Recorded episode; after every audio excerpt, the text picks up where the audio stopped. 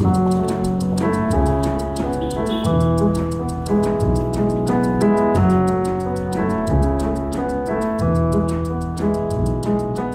and welcome to Everyday Sublime. I'm very glad you're here. My name is Josh Summers, and I'm your host in the podcast that it tries to explore a full spectrum spirituality. That is, it will include shadow elements of being, the light, and hopefully their harmonized unity.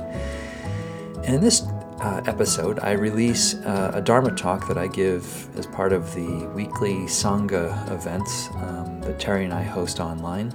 These talks are given on Monday night, and this particular talk looks at the first of the five difficult energies, or the first of the five difficult obstacles that often come up in meditation, namely the energy and mind state of desire. And this is one I'll probably reflect on even next week, because this is a, a, a theme that I think can benefit from a few passes.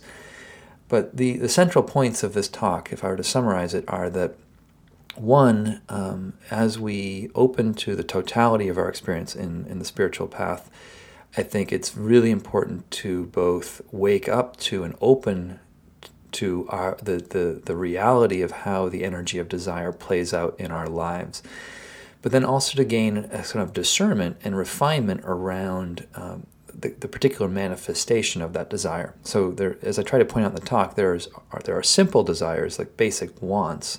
I would like a cup of coffee, for example, and then there are there's a, the, the more extreme form of the energy, which becomes a kind of a compulsive addiction. That I will only be happy, I will only feel restful, I will only come to resolution if I get the object of my desire. And as I try to point out in the talk, I think it's really the latter, the, the compulsive, addictive energy in the mind, um, seeking, endlessly seeking satisfaction and fulfillment in the acquisition or the, the avoidance of certain things.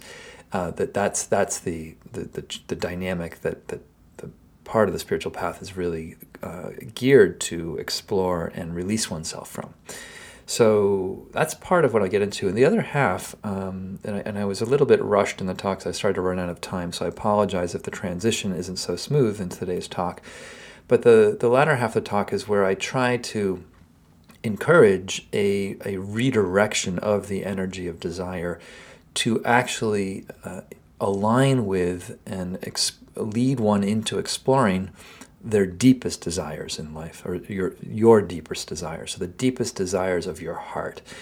And this isn't referring to the desires of like what would you want if you could have anything in the world, if you could have any object, any car, any house, any person, whatever it is. I'm not talking about those kinds of desires. I'm talking about sort of the intangible qualities of being that our hearts crave the most, whether it's safety, love, ease, contentment, peace I, I encourage people, um, particularly after this talk in the meditation, I encourage everybody to spend some time in the meditation to really explore and listen into what your heart's desires are, uh, um, are, are, are, pulling you to. What do you, what do you align around the most?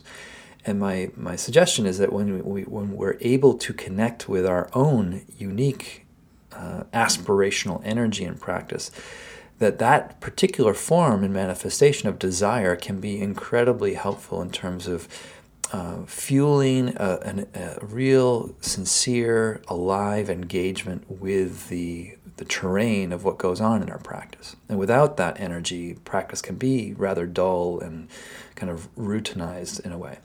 So those two things I think are really important to, to clarify the difference between simple desires and then compulsive cravings, and then uh, particularly when we work in our practice, to really touch into the deeper aspects of our own heart's desire and, and letting that, in a way, lead the way forward in how we engage with things coming up in our experience in our life, both in the formal practice and off the cushion. So I hope today's talk is of value. Um, and if you get any benefit from it, please consider sharing the podcast with a friend, either through email or social media. And if you have the means or interest, um, there are courses that we offer at our site on yin yoga, Chinese medicine, meditation, yang yoga, um, as well as um, opportunity to work with us in more of an ongoing way through the Sangha, there's information in the show notes both for Sangha membership and um, how to find uh, access to those online courses that we have. So, any of those might be ways that you could consider helping out with uh, supporting the podcast and our work here. But by um, all means, I hope you enjoyed today's talk and I look forward to seeing you soon. Thanks for listening today.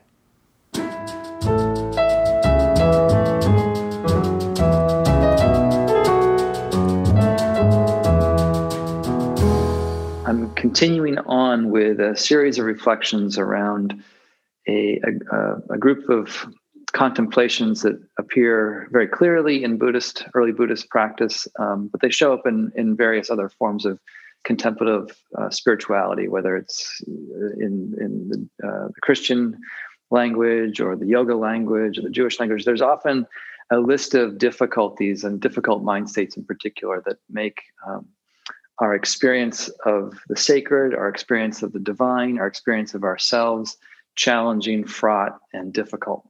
So, in in, in covering uh, these these difficult energies, I'm hoping that we can all develop skillful ways of contemplating them, and ultimately skillful ways of relating to them, so that um, they don't uh, feel like they are derailing or or obstructing our path, but they're actually being integrated and in some ways generating the, the deepening of the path in our own practice and life. And um, as to kick off uh, tonight's talk, which is going to focus on the, the theme of desire, um, and, and sort of, so I think some of the, the theoretical complications or issues that, that emerge when we start trying to look at our experience of desire in our heart and mind.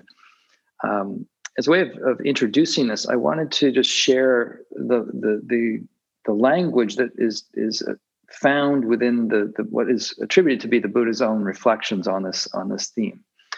Um, so there's a very well-known sutta, and sutta just means a, a discourse or a thread of teaching. Um, and there's a well-known sutta where the Buddha gives four broad domains of experience he's saying to be aware of, to be mindful of, um, in order to develop an insight into what generates um, the unnecessary torment, if you will. Um, and that sutta is called the Satipatthana Sutta, the sutta on the, on the four foundations of mindfulness. And this list of difficult energies that I'm going to be referring to, known as the hindrances, this list comes into the fourth category, the fourth domain of, of objects that the Buddha is saying to be aware of. And um, if you're newer to meditation, uh, the word object comes up a lot. It's kind of a specific term within Buddhist or and, and meditative practice that refers to any experience that you can be aware of. So, you know, your breath is often de- de- described as the primary object of attention. That's the thing that you bring your attention to in some systems. But sensations elsewhere in your body, sounds in your environment, are objects of awareness, just as thoughts and emotions and feelings can also be objects of awareness. So that term objects, mental object, comes up a lot. And um, in the sutta, the Buddha gives a, a sort of a, an overview of how to uh, train oneself to be aware of these difficulties and um, he re- he's referring to monks or bhikkhus. Bhikkhus is a is an old term that really refers to anyone that's trying to apply these teachings. So, in a certain sense, we're all bhikkhus um, or unordained bhikkhus uh, trying to apply uh, these reflections to our own practice in life. But this is these, these are the words the Buddha gives for working with sense desire. And just as you listen to it, I want you to sort of get a feel for the language, but also get a feel for what it, what it, what kind of feeling it stirs up in you in terms of what what would you need to do to accomplish what the Buddha is getting at here. So he says this. He says, monks or bhikkhus, this is how you train yourself to be aware of mental objects, particularly how to be aware of the five difficulties of the five hindrances. He says, here in bhikkhus, when sense desire is present, a bhikkhu simply knows there is sense desire in me. That's the easy one. When it's present, the only instruction is just to recognize that it's there. This is sense desire. This is wanting something. Then he continues, he says, when sense desire is not present, a bhikkhu knows there is no sense desire in me. And that one, that one's interesting. Just to, to, to, if you think about it, when when we have troubles in our meditation, it's usually we're very aware of when they're when they're happening in real time. But when when the mind moves on from say that particular trouble A and moves into the next patch of difficulty, whether it's restlessness or agitation or boredom, you work move into trouble B, you kind of forget that trouble A was ever part of your experience. So, so there's a lack of appreciating when it's absent. Um, but this is what he's, he's he's encouraging. He's encouraging a kind of, um, I think, a broad, comprehensive awareness of when something's there and when it's not there. And then he goes a bit further. He says a, a bhikkhu also knows how the arising, how the how the arising or the appearance of non-arisen sense desire comes to be we, start to appreciate how uh, desire arises prior to its appearance. Like what gives in other words what gives it fuel what fuels it what gives what conditions support the emergence of desire in our mind stream or something? And then he continues the buddha says a bhikkhu also knows how the abandoning of arisen sense desire comes to be. How is it abandoned Finally, he knows how the non arising in the future of the abandoned sense desire comes to be. Just, I always have to marvel at how kind of uh, clunky the, the sentence structures are uh, here, but I'll read that again. Bhikkhu knows how the non arising, the non arisen sense desire in the future the abandoned sense desire comes to be. In other words, how do you what what supports what what what conditions allow this sense desire to not arise again in the future? So you get to know what fuels it to come to be now. You get to know what uh, allows it to be abandoned now when it's arisen, and you also get to know what kind of conditions support it not arising ever again.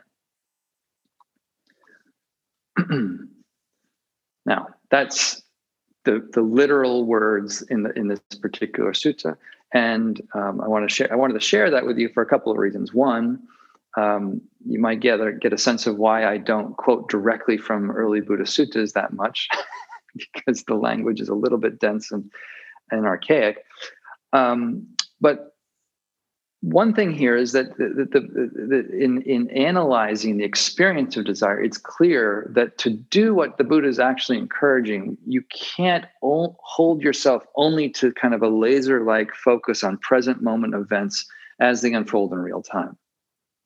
If you only train yourself to be very, very focused on what's happening right now and right now and right now and right now and right now, you'll never be able to undertake this kind of comprehensive reflective analysis about what supports something coming to be, what what continues to allow something to be, what allows something to be abandoned, what prevents something from that's been abandoned from arising again in the future.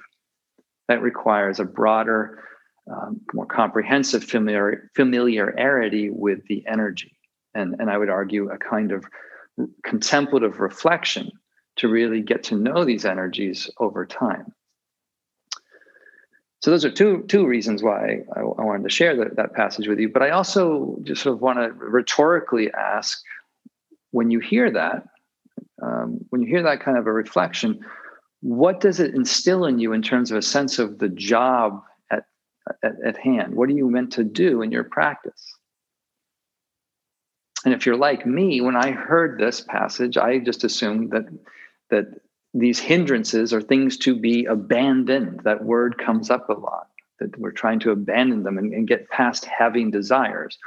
As I tried to say maybe a week or two back, I often felt found that in my practice, whenever I would have a desire, whether it was uh, material or interpersonal or professional or whatever it was, I always felt guilty.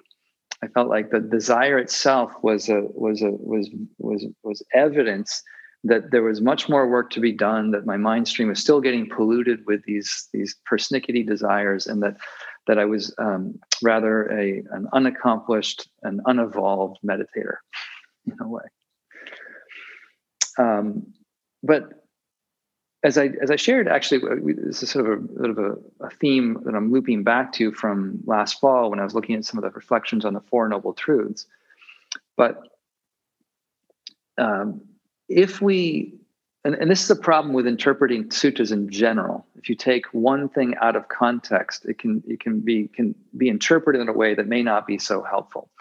So if we take that particular passage and that particular reflection and and remember that what the Buddha is really speaking to is about uh, the kind of desire that that turns or pivots into craving because in the Four Noble Truths, it's the, the root of our suffering isn't desire itself, it's the clinging, the grasping, the attachment to a particular desire being fulfilled for our sense of happiness. And the way I tried to speak to that in the past was that essentially the mind um, hatches a strategy that is conditional. The mind hatches a, a conditional strategy for peace or happiness that says, I will be happy if X occurs, or I will be happy if X doesn't occur. I will be happy if I get rid of X. I'll be happy if I become something else other than what this thing is now. And those are the, the various manifestations of that kind of clinging. So, uh, this is a really important point. I, I want to kind of um, review it a little bit now, and then and then talk about what it might look like in our in our practice but um, there's a an author. He's a, he's a psychiatrist and a meditation teacher named Roger Walsh, who in his in his wonderful book called Essential Spirituality, really puts it quite clearly and succinctly. He says, attachment or craving and its full blown cousin, addiction, are very are very very different from simple desire. So there, there's a there's a discernment here between the attachment and the clinging that I think the Buddha is really speaking to, and just the basic experience of basic of simple desires. He says, attachment is a compulsion that screams, I must have what I desire if I am to be happy. Desire is simply wanting, attachment, a compulsive necessity. So, desire is a simple wanting, attachment, a compulsive necessity. Unfulfilled desires produce little impact. Unfulfilled desires produce little impact or harm, but unfulfilled attachments, unfulfilled attachments will yield frustration and pain. He continues somewhere else. He says, The amount of suffering in our lives, this is the key point. I think the amount of suffering in our lives reflects the gap between what we crave and what we have the gap between what we crave and what we have. And I like that that reflection of the gap. It, it, and it reminded me of a metaphor that uh, my, my, very first Dharma teacher, Rodney Smith, uh, would often use. He said, Dharma 101 is this. The 101 of the teaching is this that we all stand in life on a diving board. We're standing, imagine you standing at the edge of a pool on a diving board. And he said the degree that we rearrange the events of reality or or impose and lay upon the events of reality with with with strong grasping and expectation and attachment is like a strong jump off the diving board and jumping way up into the air. So the degree that we have a strong desire fueled by attachment and clinging and and wanting, it's like we jump, we spring off the diving board only to land not in a water uh, water pool, but into an empty pool of concrete. and it, you know, the, I didn't see that metaphor where it was going at first, but when he got there, it was like the, the pain of landing like head first or feet first into a cement pool without any buffer or padding or water to break the, the fall is quite painful. But the, the point uh, got driven home that to the degree that we are demanding reality conform to our expectations and our craving or our clinging. That is the, the the the the dynamic, the energetic dynamic that sets up the distress. And I, um, after hearing that that metaphor that, on that talk, I, I remember walking in kind of a chastened way, where I was moving extremely slowly now, just because I wanted to keep my experience of reality on the concrete of reality, the suchness, and I did not want to jump into my own mental uh, desires and and and uh, clinging for for some other thing to be going on.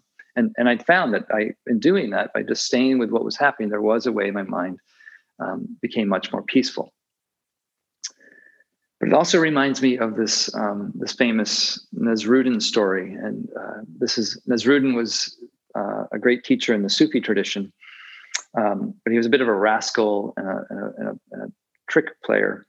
Um, but one day, Nasruddin was walking down the road, and he saw a man who looked quite poor, but he saw a poor man sitting by the side of the road with a you know a stick and a little bit of a bag hanging off the stick, and, and the, the, the man was wailing and crying. And Nasruddin approached this guy and he said, Sir, my friend, what's the matter with you? What's the problem? And the man said, I'm so poor. I have, all I have in this world is in my little bag. And I, I just, they have no prospects and no future. My life is just a waste and terrible. It's a terrible situation. And I have nothing to look forward to. And I only have the things in this little bag. Did I say that? And as Nasruddin looked at him and said, I'm so sorry. And upon that, he just grabbed the guy's bag and ran off down the road. And as soon as the guy realized he'd been stolen, like he'd been robbed, he started wailing and beating his chest even more. The guy had nothing, and now I have even less. My bag is gone with that my bag and everything in it. So the guy is the, the, the, the, the man on the side of the road is beside himself. But eventually, he, as the story goes, he gets up and starts walking down the road. And a mile or so down, he suddenly sees his bags just sitting there in the middle of the road. So he rushes up to it, picks it up, sees everything that was in the bag before is still in the bag, and he starts to, to, to scream, Thank God, thank God, I'm so grateful that my bag, I have my bag again. And then as soon as he's exclaiming his his his his his, his um, thanks to God, Nasruddin appears behind a tree or a bush and says, "Isn't it interesting that the same bag caused you to wail and moan, and now you're you're thanking God that you have it back again?" So, you know, this can be over interpreted or simplified in some ways, but the basic idea is that, you know, a, a peace, a peace of mind, a, a rugged, durable peace is not about so much getting what we want, fulfilling desires. It's about being deeply content and at peace with what we have. Now, as I say something like that, this is, I always have to say, this is sort of, this is a teaching for when we're above a certain level of poverty. And i mean that like if you if you're in a situation where you know you don't have enough adequate food you don't have enough economic resources or or work or whatever it is to maintain your basic um, needs for existence we obviously you know we need to get get those in place in order to be stable and and and to, and to be healthy. But the research bears this out. Like once people get a, get a, above a certain economic level, increased amounts of money, increased amounts of affluence, increased amounts of, of spirit of uh, material uh, objects do not in any way improve sort of the quality or the satisfaction or meaning in someone's life. So I'm, when we look at a teaching like this about working with craving and clinging, we need to bear that in mind that we're, we're speaking about um, kind of the, the way our minds psychologically spin and proliferate into a kind of obsessive compulsive around some, compulsion around something that we we don't really need for our essential existence. I mentioned last time a um, a singer, uh, sort of a, a, a Buddhist mystical rock folk singer named Stuart Davis, who I, I haven't listened to him in a long time, but it was in my early Dharma days of going on retreat, I would I would kind of like he was my like my my Christian rock and roll evangelist for my my my dip into Buddhism. Um, and there was a a lyric in one of his songs called Savoring Samsara. So samsara, if you're not familiar with that term, samsara is the opposite of nirvana. Samsara refers to cyclical existence where we're behaving in kind of a repetitive, robotic way, just chasing pleasures. One way of defining samsara, just blindly chasing pleasures. Um, and in the song, he says, There's a million ways of licking honey off of razors. a million ways of licking honey off of razors. And then he says, But some sugar hides its price, and every lick is another life. which sort of gets the idea that it, you know, I'm not talking about like literal rebirth, but when we hook ourselves to a desire, you know, we get born into that craving. Our sense of self gets born into that craving, and we feel like we will never be complete or we'll never be um, satisfied until we achieve that. And of course, once we achieve it, then we're just hankering for another thing. That's sort of the ongoing wheel of samsara, always seeking for the next hit, the next pleasure, the next thing that's going to temporarily appease the sense of incompletion, inadequacy, or unfulfillment that kind of propels it all forward. So, in working with these difficult energies, the, the, one thing I, I really want to kind of uh, impart here is that desires themselves are not, in my view, the problem at all. And, and I don't, I don't personally aspire to becoming a desireless being. Um, I think uh, there's many biological reasons for desire, and um, there's a lot of just for lack of a better term, zest in life that comes through the enjoyment of pleasure. I, I don't think we need to we need to uh, jettison or cut that out. But what I think practice can provide us, and this is what I when I speak about meditation now, when we meditate and we come to a, a, a sort of a, a voluntary dynamic of simplicity. You could describe meditation or think of meditation like that, that we just sit down for our 25, 30 minutes or more, and we commit to a period of voluntary simplicity. We're not moving around, we're trying to stay relatively still, and we're just intending to look at both our experience, whatever occurs, and how we relate to what's going on. And the reason why I think the practice is so transformative when we, someone commits to it over a long period of time is that in that uh, period of voluntary simplicity, what starts to become conscious or what starts to bubble up into the one's conscious awareness are the unconscious patterns or the unconscious habits of clinging. We start to see it. We start to see how our mind doesn't feel very comfortable just being because it's uh, uh, uh, sort of onboarded or been programmed through a variety of different uh, conditions, but it's been programmed in a way to to not see resolution now, to not experience stillness and peace and simplicity now. It's been programmed in a whole variety of different ways to feel inadequate with that simplicity and to always project a future thing or another thing that is necessary to happen in order to feel resolved. Now, as the meditation reveals these unconscious impulses, unconscious compul- like uh, patterns and, and forms of clinging, initially that's not going to feel very comfortable at all. It's not. It's not comfortable to sit with that stuff, and that's what many of you were, were sharing the last few weeks is that there's just we start to uncover as Laurie, as Laurie said last week that the layers of no the layers of resistance to this simplicity. But and, and this is a hard thing to appreciate but the, the better you get at starting starting to recognize and open to and be honest about seeing that energy that com- that compulsive i wish this would happen. I wish that would go away. I wish I'm, i wish for something different. Or why this the instructions aren't clear enough. Why doesn't he give better instructions? Whatever it is you can see this all all that bubble up in your mind. It's in letting these unconscious things become conscious that we can now start to transform how we, we, we hold or relate to them. And we can start to see that we can be with a strong energy of desire and let it do its thing and just let it be part of our experience just like a sensation in our in our belly or a sensation in our head or a sensation of sound in the environment. We can just let it be and not have it uh, blindly push us around um, and and and demand that it, it, we we behave in accordance with its advertisement um, so I, am going to mention a little bit about something I've been noticing in my own practice, and just to use this as an example, um, and then see if in the course of your practice tonight, there's similar things or dynamics that you notice that, that bear some semblance to this, or resem- resemblance to it, I should say.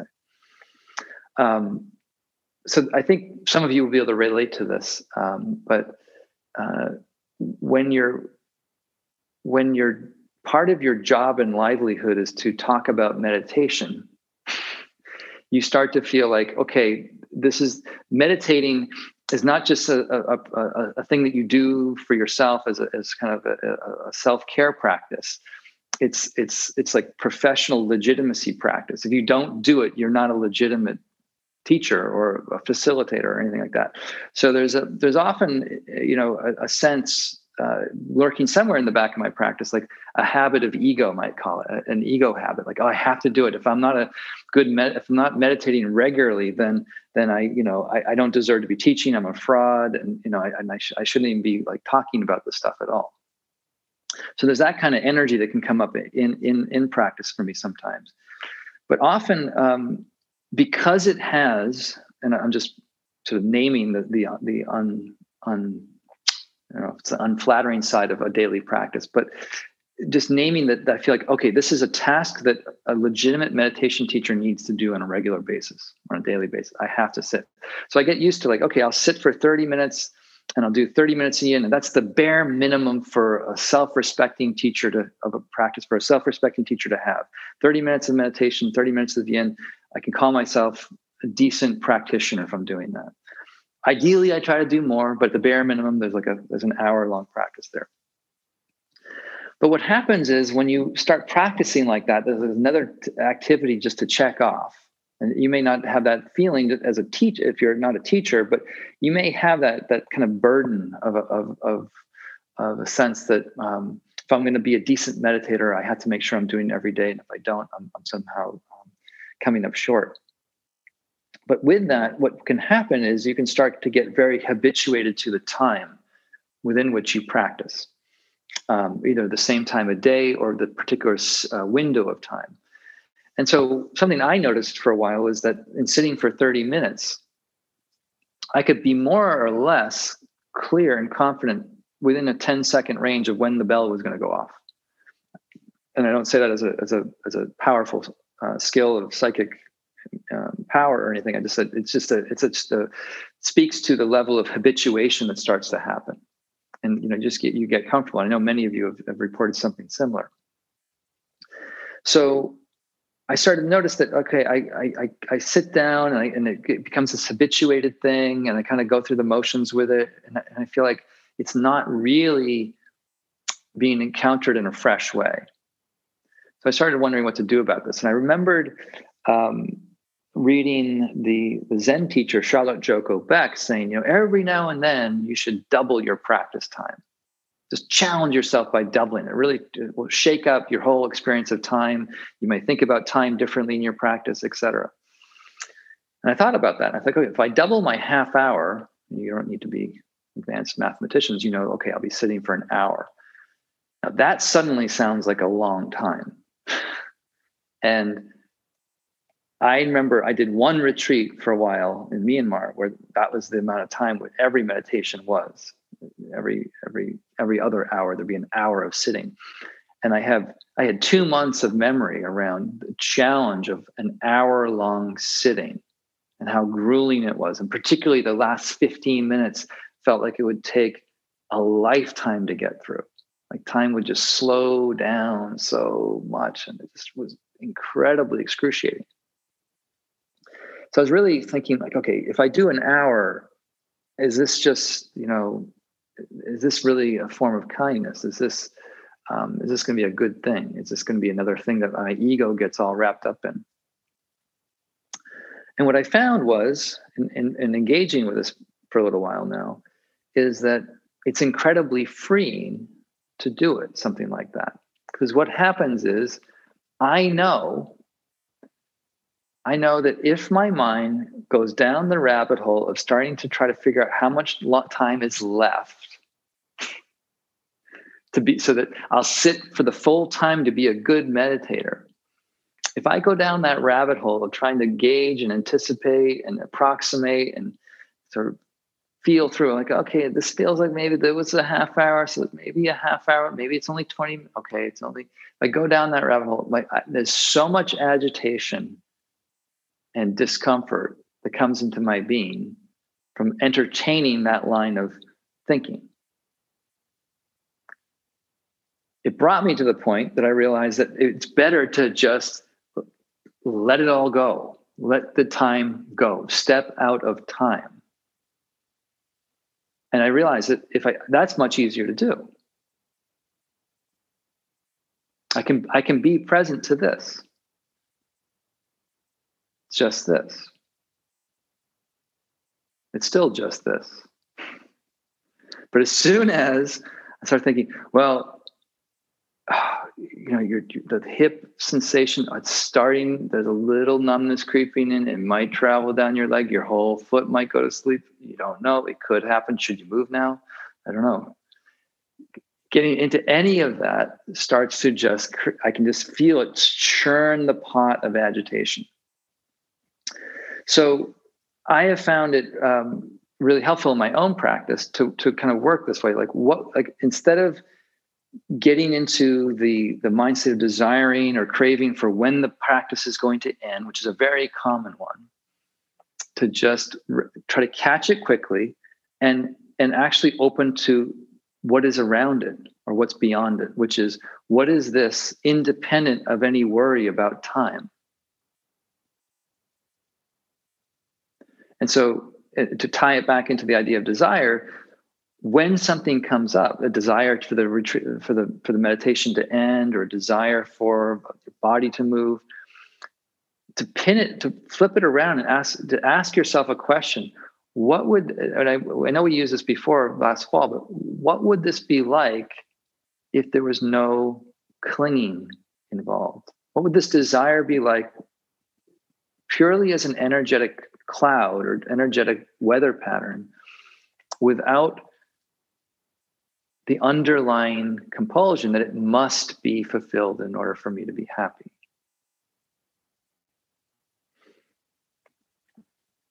I don't know if this will land for you, but um, it was a the American monk Thanissaro Bhikkhu, and I was on a retreat with him many years ago. He started the talk. He said, "I'm going to ask you a question.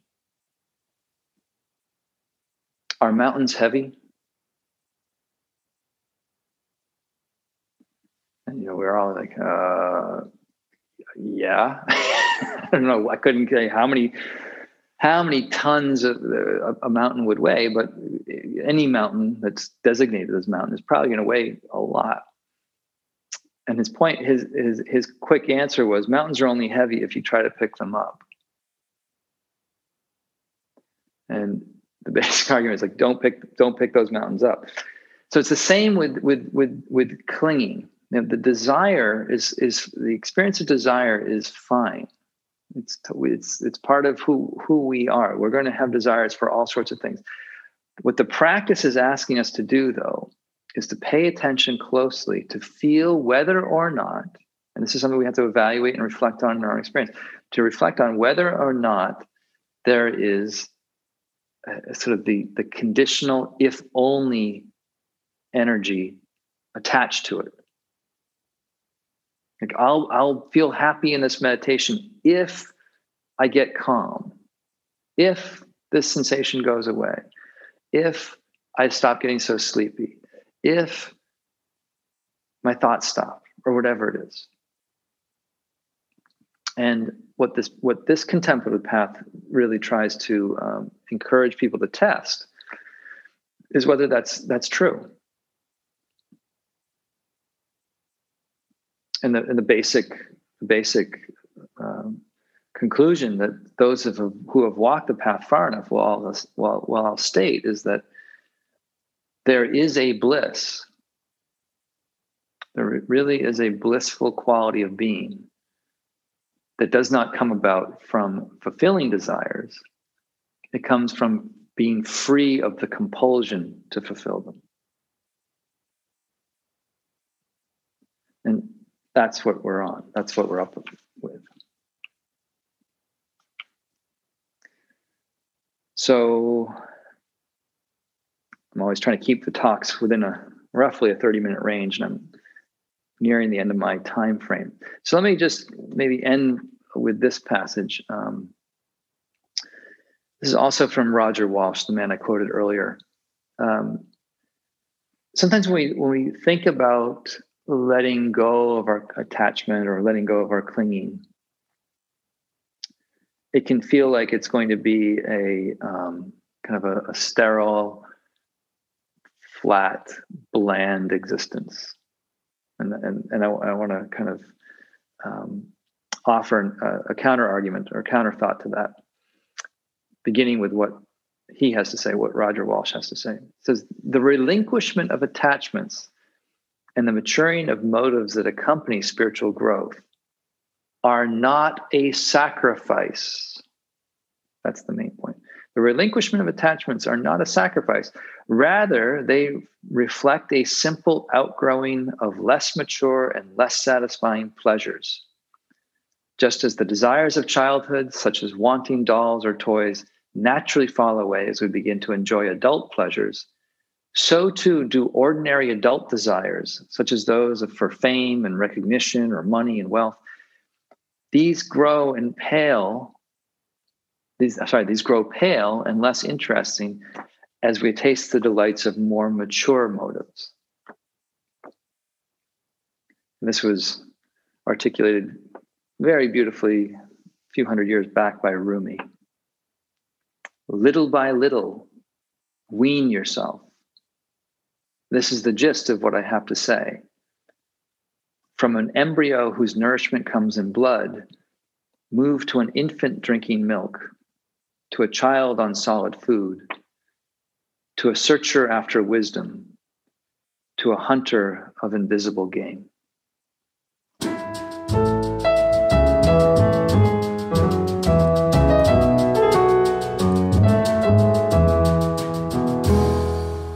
Okay, I hope you enjoyed those reflections. I hope they support your practice going forward. And uh, as I said to the group in the live session just after this talk, when we had our meditation together, in the meditation, I really encourage people to um, spend some time reflecting back, um, almost in reverse order from the Rumi poem that I read from, but go back through your life, uh, through the, early years from zero to 10, then go into your teen years, then go into your 20s, and then I brought people into the now. Um, but in each decade, I was sort of encouraging people to reflect on how the energy of desire manifested at that particular time. So, what kinds of things were you preoccupied with those? And just to get a kind of an appreciation of the arc of your life, and and and and within that to appreciate the arc of the evolution of how your being desired peace well-being happiness fulfillment etc and then from sort of taking stock of all of that through the life i encourage people to really sit and ask oneself and sit deeply into the question what do you most want out of your practice? What do you most want out of your life? What quality of being or qualities of being do you value the most, and how can you use your time in practice as a way to realign and awaken the, the, the, the fervor in a way, awaken, up, awaken the zeal of your heart to infuse your practice with that energy? And that's as I, as I said to the group that's sort of something that I, I think is a is a is a work in progress. It's not like you'll do this exercise once and then be one and done. It's more you open that inquiry up and then revisit it and allow it to be developed and refined over time. But it's it's really key I think to, to tap into that energy. And the more that I've been tapping into my own self it, it, I've noticed good things are uh, transforming in my own practice so uh, I hope you enjoy that uh, that exercise, um, and I look forward to seeing you in the next talk. Um, and I will be releasing an, an, interview or two soon. I got them queued up. I'm just sort of getting ready and still sort of kicking off the um, the dust from the move and settling in and and getting this year up and running. But things are starting to move in place, and I'll be back with interviews and other kinds of reflections soon. So enjoy your practice this week. I look forward to seeing you in the next episode. And until then, be well and take care.